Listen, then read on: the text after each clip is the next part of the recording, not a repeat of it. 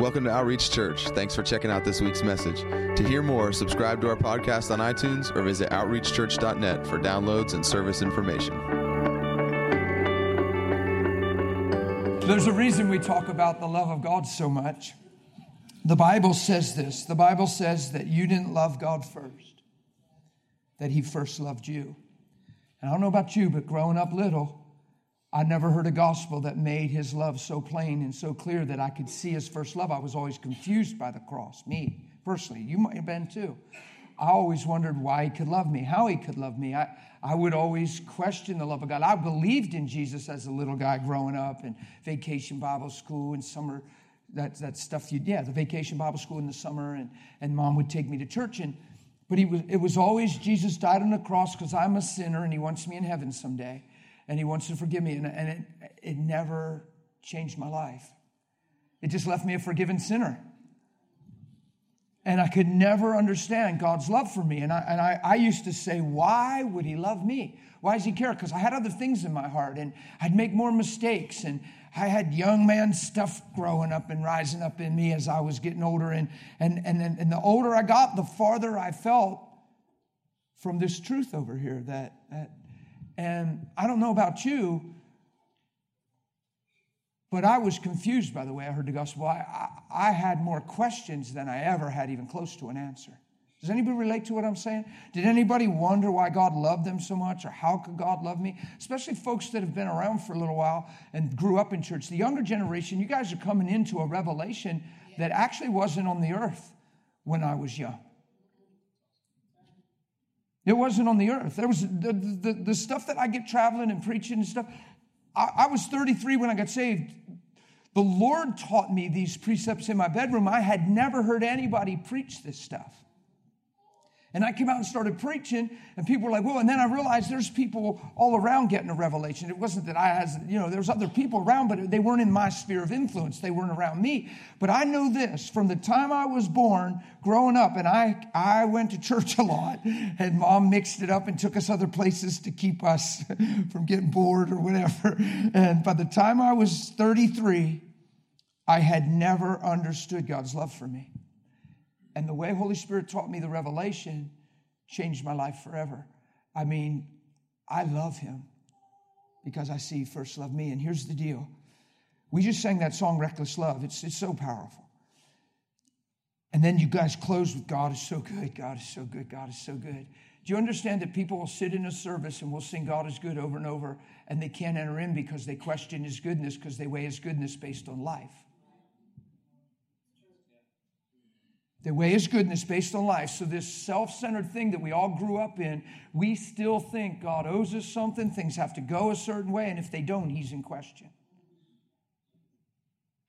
It's actually pride, it's arrogance. It's the clay assuming on the potter, it's the clay trying to condition the potter to get the potter to serve it. Yeah?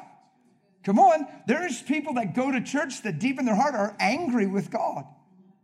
If you're angry with God, you'll never see His first love, so you'll never love Him. You'll never have intimacy with Him. You'll never get pregnant. You'll never reproduce anything through your relationship because you won't have one.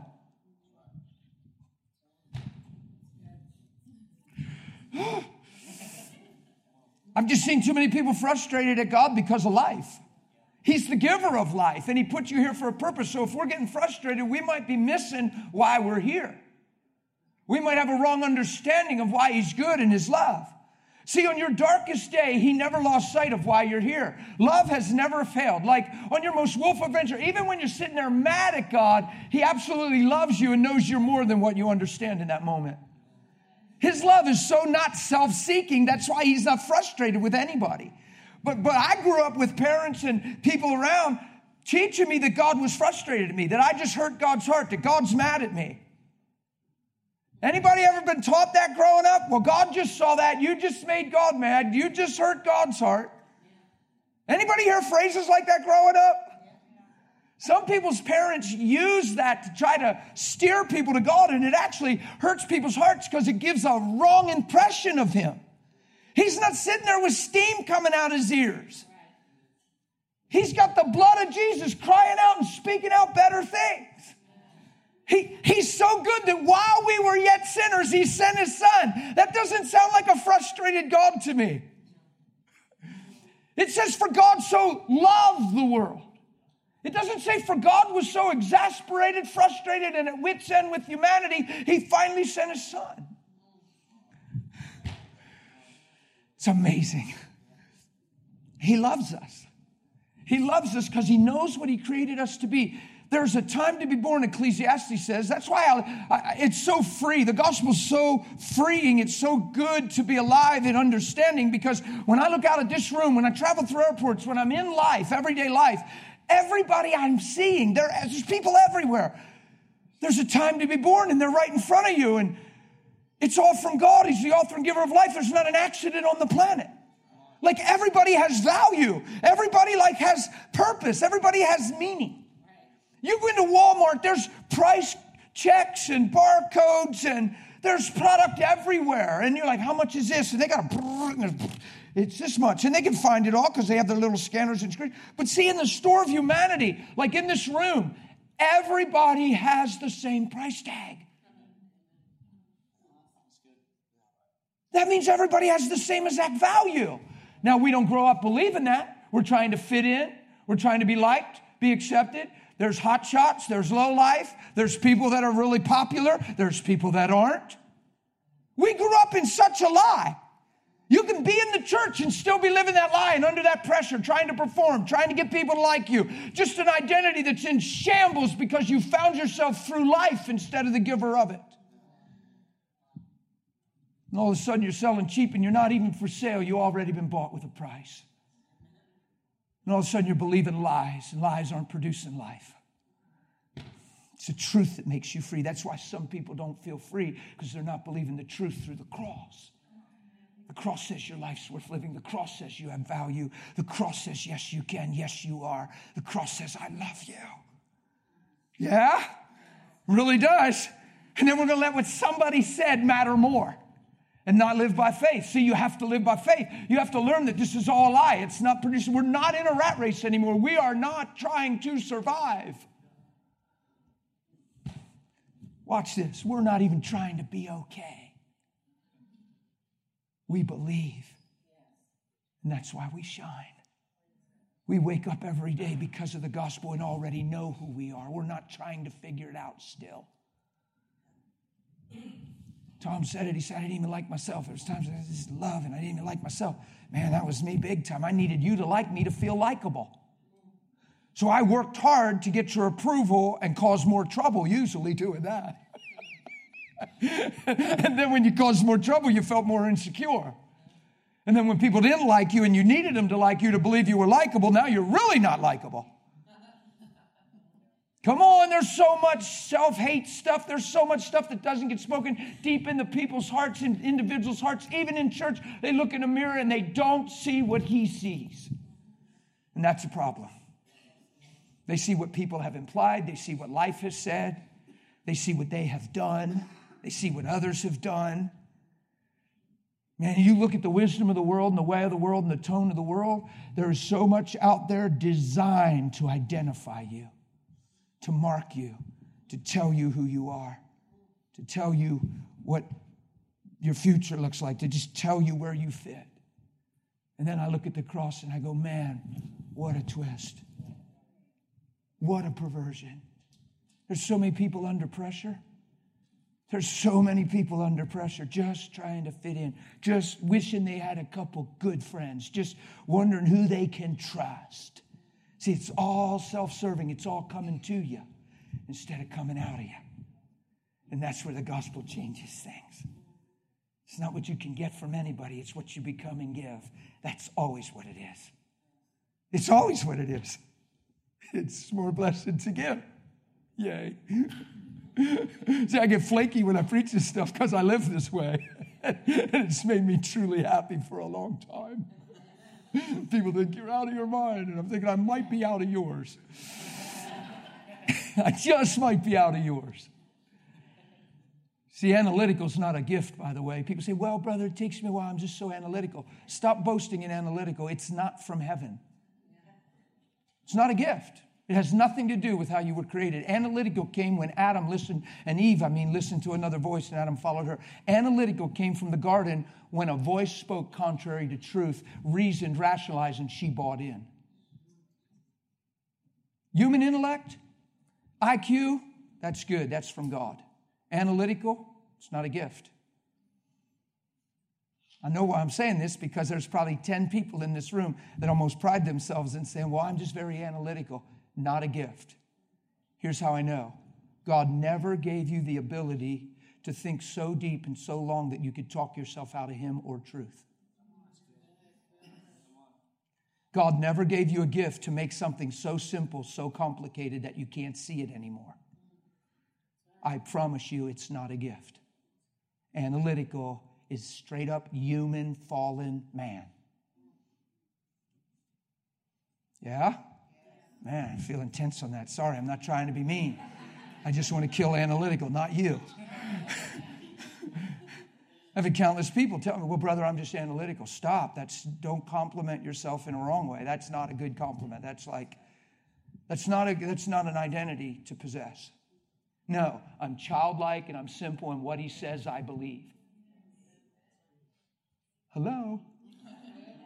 Unless you become like a little he didn't say unless you become so analytical.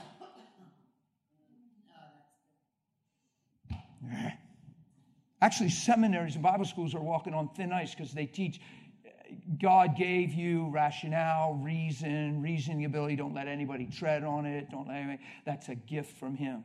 It's thin ice teaching that. Because people talk themselves into a jam. They got truth right in front of them and they think about it so long that all of a sudden they're confused. Watch. How complex is this? You got God that became a man hanging on a cross, who came as a man to pay the price for man, to fulfill what man failed, to show you what life looks like. And then he said, Follow me. And then the Bible says you find yourself in him, period. You're complete in him, period. He's the way, not a way. He's the truth, not a truth. He is the life. Pretty simple to me. Narrow is the way. He's the author and the finisher. Yeah? He said, if you're burdened, if you're laboring, if you're heavy laden, come unto me. I'm going to give you rest. He said, My yoke is easy, my burden is light. He said, Take of me, eat of me, learn of me. He said, You have no other teacher. Don't let anyone be your teacher. You have one teacher, he's the Christ. That means everything I was learning in life apart from him isn't the whole truth, if it's any truth at all. Half truth is more dangerous than, than a lie, anyway. Because if it's half true, it's half true, and you can't discern the lie. If it's a lie, you can blow it out of the water, but half truth is very dangerous, and a lot of people live in half truth.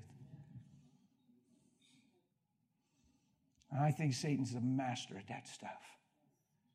He likes you to see a little bit, but then taint the rest. Yeah? You know, well, it's not so bad. Well, you know, we get in these half phrases. He says it's either light or dark. It's either God or it's not. You're either for me or you're against me. Your attitude either benefits the kingdom or gets in the way of the kingdom. Jesus, pretty straight shooter. It's just good, man. I just love him. He makes it so clear. Paul said, Be careful, O Corinthians. I'm concerned for you that, like Eve was deceived by the serpent, you too have been removed from the simplicity that's in Christ. Man, it'd be just easy to get up here and say, Look, God loves you. He did never send his son. Our lives are so worth living. Let's just get on with it and stop letting other things matter more than what matters most. You're on the earth to shine for the Spirit of God to live in you and love through you and be everything he's ever desired in you and through you. So be one with him. Be close to him. Don't let anything else decide how you're doing or who you are. That would just be a good message every week and say, Break and go live your life. Come on. Instead, we made it so, we made it all about us and getting something from God and provision and breakthrough and my blessing. And then we get topical and we just enjoy just studying and learning types and shadows and ooh and interesting. Look, if it's not transforming my life, I want change. He, he called me to have new life, to put off the old man, right? And his deeds. Put on the new man. So everything I'm learning and growing in, I want it to be putting on the new man. He's a perfect fit for me. Yeah? You put on the new man. Who's the new man? Colossians 3:10. He's renewed in knowledge according to the image of the one who made him. I grew up and would have been told that was heresy. In all the churches I grew up in, because it separates us so much. The, the, the, gospel that we tend to preach makes us so low to lift him so high, and he told you to come up hither and he set you in heavenly places. Talking ourselves down isn't what exalts him. Getting lifted up through the blood and the power of the Spirit and the working of grace and the mercy of God into what we are intended to be in the first place is what glorifies him and exalts him. You live in what you were never able to live, never able to live, now that He's in you. You becoming what you were never able to be without Him in you. You walking in love and showing mercy and making peace and guarding your heart and keeping your life in a healthy disposition so you're always an outshining light in the midst of stuff. Even when there's chaos and turmoil and injustice, you still shine. You still have a good grip. You're not throwing people away. You're not angry. You're not broken. You're not hurt. You're still clear because you didn't wake up for you. You woke up for His image and others. That's a healthy place. And then you're done being hurt and you're done being discouraged and you're done selling two months of your life just in confusion and then saying, How did I get here? and rebounding. And then six months later, finding that two weeks you've been discouraged. And, well, brother, we process. Ah! no, we believe. we believe.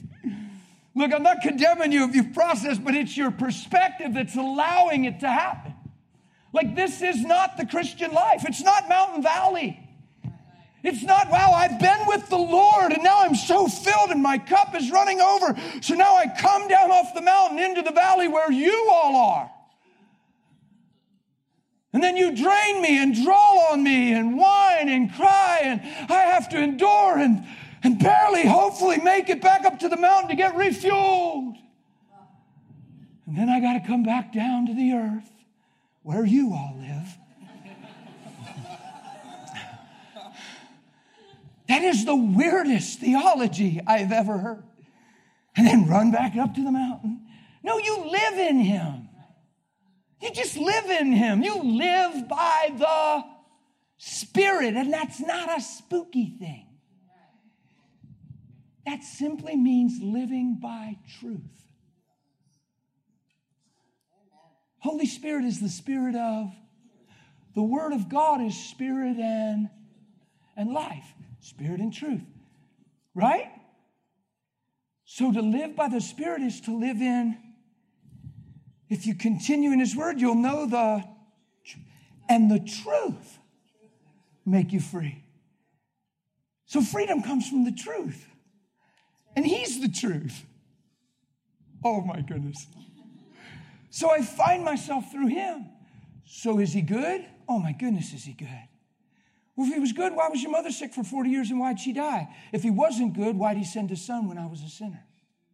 If he wasn't good, why'd he ever change his mind? Why'd he never change his mind about me? Well, if he was really good, brother, why'd your dad drink all the time and tell you nothing? You never had a daddy growing up if he was good. If he wasn't good, why was there a position waiting for me to step into him and him into me and write eternal life for me in front of me and give me length of days and purpose in my life? Why would he, why would he do what he did if he wasn't good? Here's the trap if the enemy and lies and rationale and analytical thinking can keep you quizzing God and questioning God and putting God on trial through the circumstances of life, you'll never get established in love. You'll never get rooted and grounded in love because faith works through love. You'll never live by faith. You'll just be driven by need and your heart will get harder because you'll have more need. And you'll wonder where God's been all this time. And then every trial will indict him more. And after a while, your heart gets so hard, you're sure he's not good, and you're sure that you're forsaken, and you're sure you're the black sheep. And, well, we might love everybody else, but he sure hasn't given me a fair shake. I've talked to a lot of people that actually think that way. Why am I talking like this? Because I feel you're in the room? No. So your heart never goes there. So you never let life sneak up on you. I'm not saying this stuff because you need to hear it. I'm saying it to protect you and guard you and keep yourself in the race and running well because time's short. Man, it is here today and gone tomorrow. I'm 56. I don't even know what that means. That's like, I mean, I was driving down here. It's eight and a half hour drive. I was, I was here. It seemed like I was here in no time. Just time's flying. Man, when I was a kid, eight and a half hours in a car, I'm thinking, eight and a half hours in a car. I just get in the car, Jesus, you know, yay, I got my little worship playing, I'm just driving. I'm just looking around, see a little deer on the hills, and I enjoy everything, man. I'm just having fun. Next thing you know, I look at the clock, and it's like four hours went by. I'm like, what? Next thing you know, I'm heading into Greer. I'm like, whoa. Time's flying, man. I mean, yesterday was just here. but here we are today. And tomorrow's just gonna be, it's gonna be here like, because we're like, man, I can't wait a weekend, you know, yay. Finally got off work. Thank God it's Friday. Next thing you know, it's like Monday. and all of a sudden, you can't even account for Saturday and Sunday. You were just frustrated because it was going so quick, and now you got to go back to work again. Now I got to go to the grindstone and earn a living and make a way. Please, God. Come on. It's like life is a gift. So if you've got a job and you've got to go to work and you pay bills, great. Go to work and shine. Be a Christian. Don't be young and say, I got to do this for the rest of my life. No, no, no. You've got eyes on the wrong thing. You're not going to work for the rest of your life. You shine for the rest of your life. And when you shine, work looks different. Hello? Man, I worked in a warehouse. I lifted tons and tons a day with my body. Tons, tons. You have no idea. I was on a computer. I lifted tons. 10, I'm not exaggerating, 10, 12 tons was a normal night by hand on skids for a whole night, 10 hours. And I had to do a certain amount. And I was lifting. Before I was saved, I hated it. It paid the bills. I was making a lot of money actually because it was Teamsters Union and they're protecting the employee. I had the best benefits on the planet. I had pension paid and didn't appreciate any of it because I had a job and I had to go to work. If you'd have totaled all them benefits up in hourly wage, it would have been ridiculous, the hourly wage. But everybody sat in the lunchroom and complained because they were at their job. Zero thankfulness. Zero thankfulness. And then their body's breaking down. How long can you do a hardcore job like this? It's going to take a toll. I, I did it for 15 years. 13 years in is when I got saved. At 13 years, I was so hurt, my body was so broke down. I was such a complainer, guys. A complainer. Let me just help you with something. If you complain, it's a dead giveaway. Life's all about you. Hello? Could you picture God complaining? Look at him today. I don't even know why I care. Michael, come here. I need to talk to you. Michael, I need to just put your hand on my shoulder because I need to feel it right now. I, I, I, do I not do good, Michael? Do I not do good to the earth? But do they forsake me? I mean, did you hear the phrases? Did you hear how they use my name? They only use my name when they're frustrated. They say God damn all the time, and I haven't, I don't know anything I've damned. And Jesus over here at the right hand says, Father, I know how you feel because they say Jesus Christ and they only say it when they're mad. And they're just sending a picture on the earth that every time bad and hardship comes, it has to be our fault. We have to be at the root of it. We're responsible. Yeah, but all we ever did was good, son. All I ever did was send you. You were the lamb slain before the foundation of the earth. I just want to, Gabriel, would you come put your hand on his shoulder because I'm just, I'm just struggling today. Today's just a tough day. It's a tough day. 24 hours, you're going to have to understand that sometimes things take time and I'm just processing. I'm processing. Just trying to get a hold of my feelings. Isn't that weird? I'm trying to look weird doing it so you never do it in your life. You ever sit and spend an hour just feeling sorry for yourself? It's a miserable, lonely party. There's not even any candles to blow out. There's no presents. You're just feeling sorry for yourself. It's lonely, it's hollow, it's empty, it's zero productive. Unless a seed dies and falls to the ground, it abides alone. It'll never reproduce a thing. But if it dies, falls to the ground and dies, it'll spring up. And then it'll bear much fruit. And in this, the Father's well pleased that you Yes, you. Oh, it's possible, you. Bear much fruit. This is where faith comes in. This is where you got to be a believer. This is where you individually have to shake off all the pressures and all the stuff and all the things that are trying to identify you and why you can't and the yeah buts.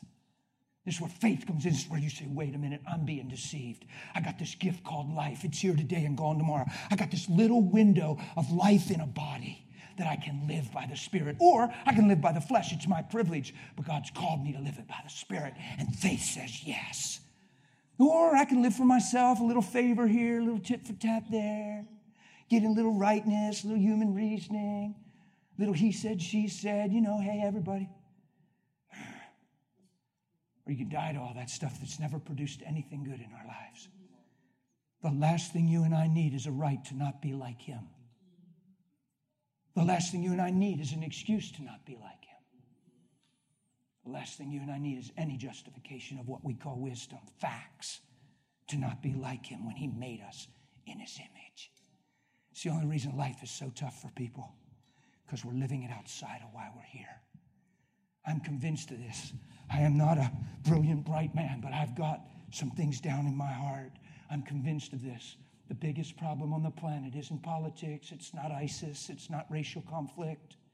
The biggest problem on the planet is men waking up every day living for themselves when they're made for His image, being Christians for themselves, going to church for themselves. It's proven that that motive's alive, or there wouldn't be hurt and contention within churches. There wouldn't be splits and divisions. Well, I used to go to church. Well, I got hurt. Well, if you got hurt, there had to be some self connotation there. You have to think for yourself to get hurt. So, why feed the trend? Why not stand in the face of injustice? And why not shine like Jesus did? Why not carry your cross and follow him instead of bolt and run? Yeah, but if that's what Christianity is, no, no, that isn't what Christianity is. It's human weakness. Why are you letting human weakness make you weak? Why are you coming up with a reason to not follow Him? I'm not saying you're individually doing that. I'm saying don't ever do that. I'm just painting analogies to protect you on a Sunday morning to never buy into these lies. Why? Because the reason we gather, the reason we come isn't to qualify, we're already qualified. The reason we gather isn't to be accepted, we already are. The reason we gather is to stay stirred up in love and good works. And all the things I'm talking about are the things designed to quench the flame and shut the light down in you. So all of a sudden you're just existing for a year, two, five, twelve, and then you realize it and you get so condemned that it's another 10, 12, 15. Oh, yeah, this stuff happens to people that have good hearts. And that's why it happens to people that have good hearts because the good heart then condemns them because they say, Man, I didn't want to do that. Man, I'm so ashamed. Man, I let him down. And they actually care inside enough to be condemned, which proves that they're alive inside and their hearts are actually good. You can't condemn somebody that's nonchalant and doesn't care.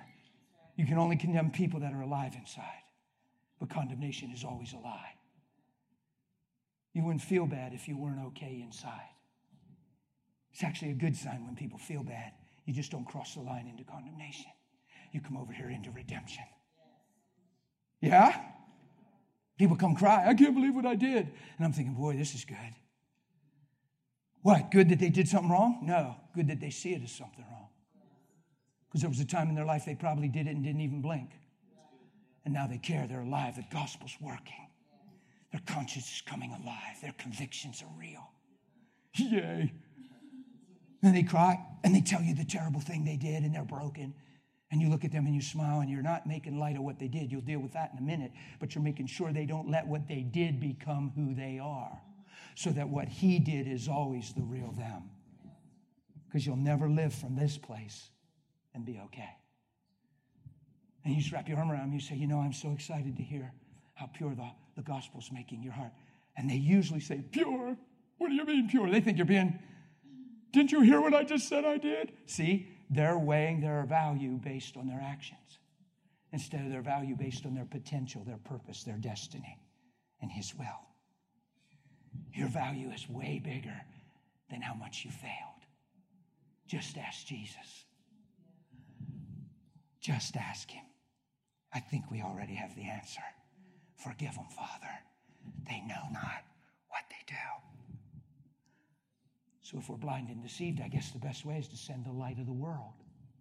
Say, hey, got a higher destiny in me. Come out from among them and be ye separate. Live in my world. Live in my truth, because this isn't truth at all. Come out from among them and be ye separate, and I'll be a father unto you, and you'll be my people. Really? But I messed up a lot. Shh, come unto me. And all of a sudden, the goodness of God leads you to change. And all of a sudden, his first love ignites a love in you.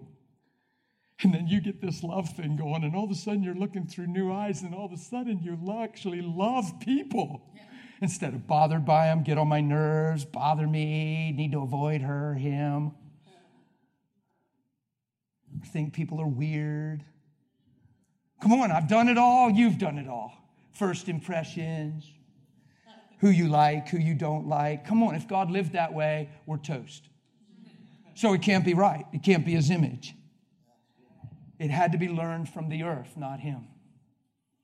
And it just came through the fall of man. We were all homeschooled in the wrong home with wrong thoughts. We had wrong teaching our whole lives, and nobody even taught this stuff on purpose. It just came by instinct. You were selfish, and I was selfish to the core from the time we were born because there was a perversion of your created value. Selfishness is the biggest enemy on the earth, it's the biggest enemy to the kingdom of God and to men's lives. And the Bible says, don't ever live with an ounce of it, not even an ounce. I could show you in uh, James chapter 3 is a better place. James chapter 3, see, I was going to give you another one, and I got bombarded with James 3. The Lord's like, no, no, James 3. James 3 13 is amazing. It says, Who's wise and understanding among you? Just take note of the color of their hair. No, it says, Who's wise and understanding among you? Let them prove by the good conduct of their life that their works are done in the meekness of wisdom. But if you have envy or self seeking in your heart, don't boast and lie against the truth.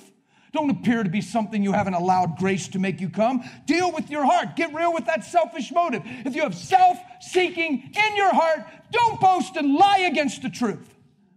Don't ignore it. Don't call it normal. It's serious. It hinders the kingdom of God. It stops the progression of God's movement in our lives.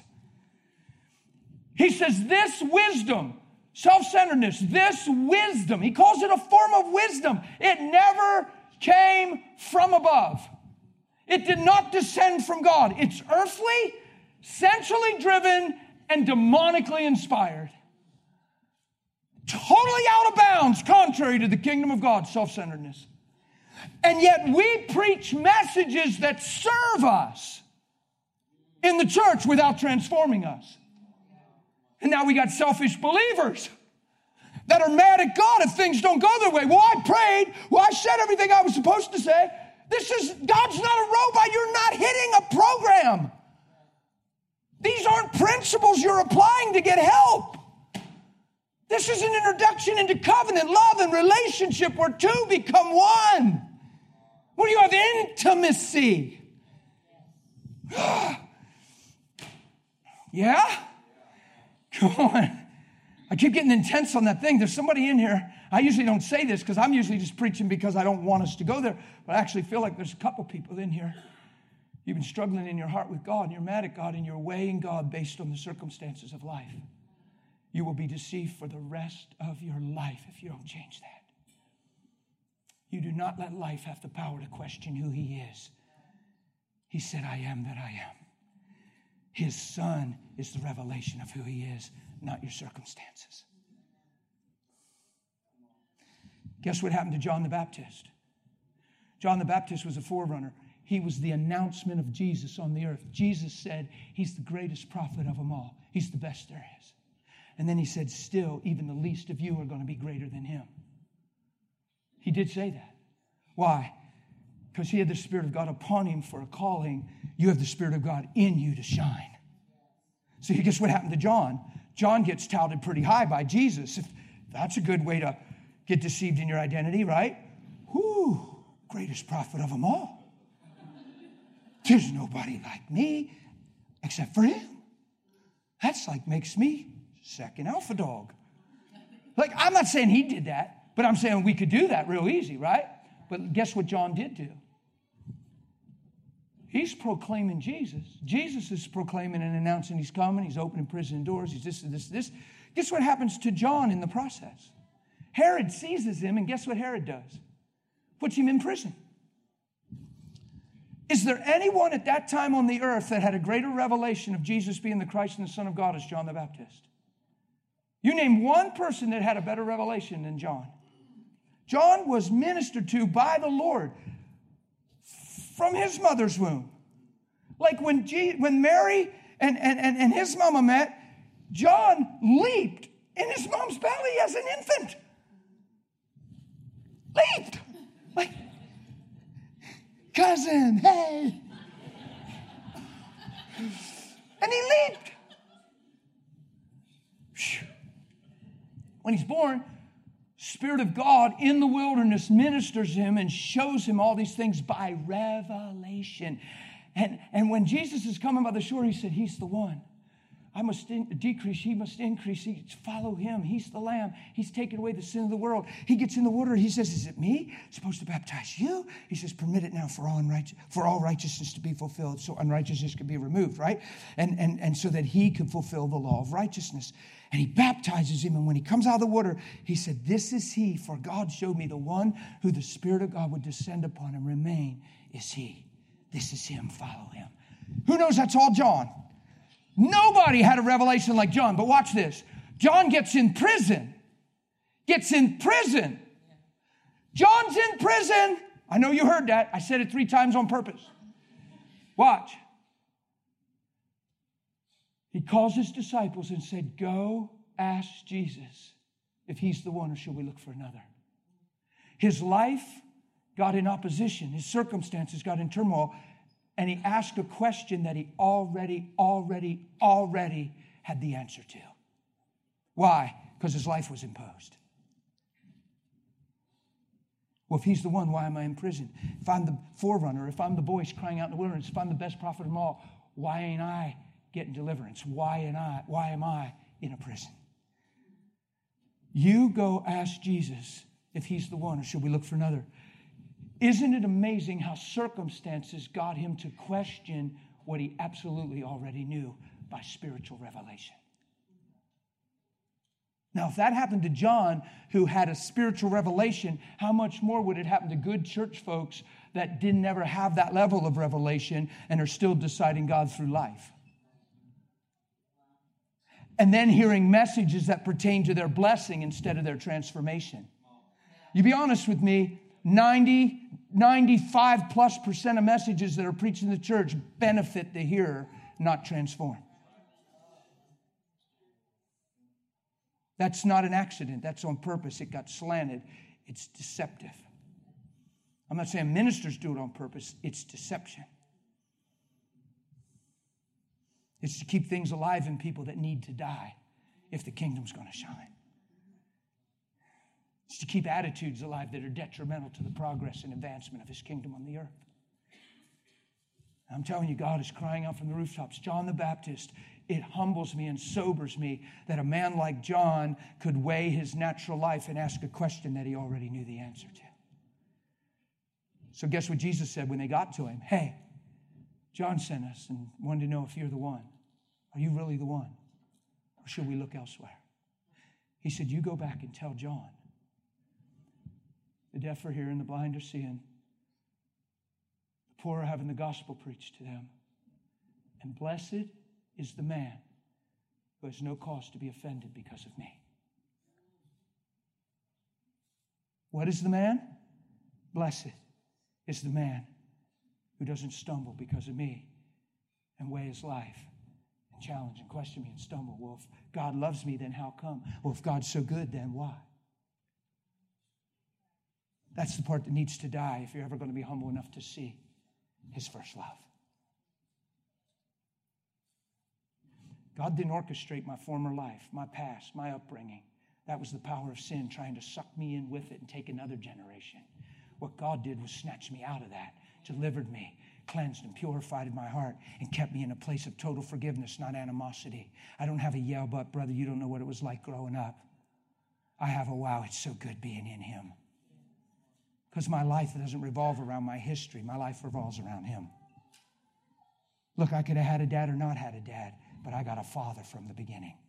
He said, Call no man on earth your father. You have one, and he's in heaven. Why? So you don't limit, regulate, or identify your life through natural means. And all of a sudden, this is your story. Now you got to write a book about all your story, but your book doesn't benefit your life. It doesn't promote light. It just justifies your, your now. Be careful with that stuff. People are so identifying through their past that they're missing their present and things to come. Be careful. I know that's touchy, and I'm touching a little bit there. There's a lot of books being written, my story, but there's no strong transformation, glory to God, and this is our victory in Christ. It's just this is what I've been through. Because through all the years of counseling and all the stuff, sometimes the highest grace we learn to receive is the fact that somebody cares because we never felt cared for. So we're trying to get somebody to care. It's the highest grace people receive sometimes is that somebody seems to care. And you got Jesus the whole time giving his life to give you life, not to show you he cares, to give you life. Yay. So, in all you're getting, get understanding. Don't be conformed to the world, its ideas, its perspectives, its ways, but be transformed by what? Renewing of your mind. You all good? Are you okay? Okay. I got to quit. All right. Oh, wow. I'm glad I looked at my watch. Yeah. Hey, it's all zeros. So first I looked up there. All them zeros got my attention. I was supposed to stop 10 minutes ago. Help! I told him I wouldn't blow nothing up. oh, brother. I got to stop. I enjoyed preaching and stirring and inspiring you guys. Here's why we gather on Sunday morning. Not just because you like it here, not because it's fun, not because your friends are here. That's all good. That's all perks and benefits, and that really makes it nice. The number one reason we gather is to stay in the race, stay focused, and stay stirred in love and good works because my life is to be lived this way. Why? Because I live it this way. And nobody on the planet truly has this and doesn't have this. So if you don't have this, it's because you really don't have this. Because it's impossible to, to have this and not have this. It all goes together.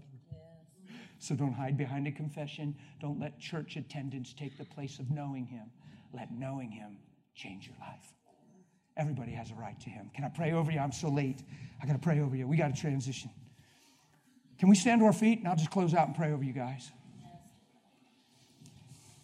Thank you, God.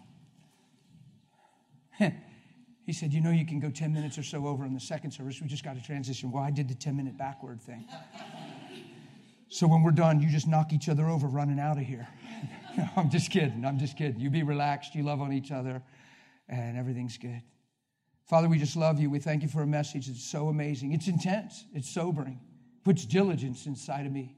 It, puts discipline back inside of me. It puts a sense of honor back inside of me. It makes me want to live in your realm and in your kingdom. When I look at the humility of who you are, Father, and I'm asking that all of us in this room would see this and just by faith say, Yeah, you know what? This got to be true. That you would put your son on the cross to redeem the truth, to redeem life, to put yourself back in us. Man, this is a far cry from getting forgiven and going to heaven someday. This is getting the life back that we were created for, getting restored back to truth. Yeah. Thank you. You have called us out of darkness. You delivered us from the power of darkness, and you've translated us in the kingdom of the Son of your love. So I thank you for that, and I ask for a grace to cover us, and I ask that that same diligence would be found in all of our hearts. That not one in this room, literally, not one in this room would grow weary in well doing. But the Lord God, we'd keep our eyes fixed on this highest truth and live from this place, that you would be our foundation, that you would be our wellspring, that you would be our starting point. And Father, I just thank you that together we make up the amazing expression of who you are. And all through this community, you're just spread out everywhere, just through our disposition and just through our lives being changed. I thank you. That is a big deal. It matters much and it will make a difference. Let us wrap faith around that truth and stay stirred in love and good works in Jesus' name. Amen. Amen. Love you guys. Bless you.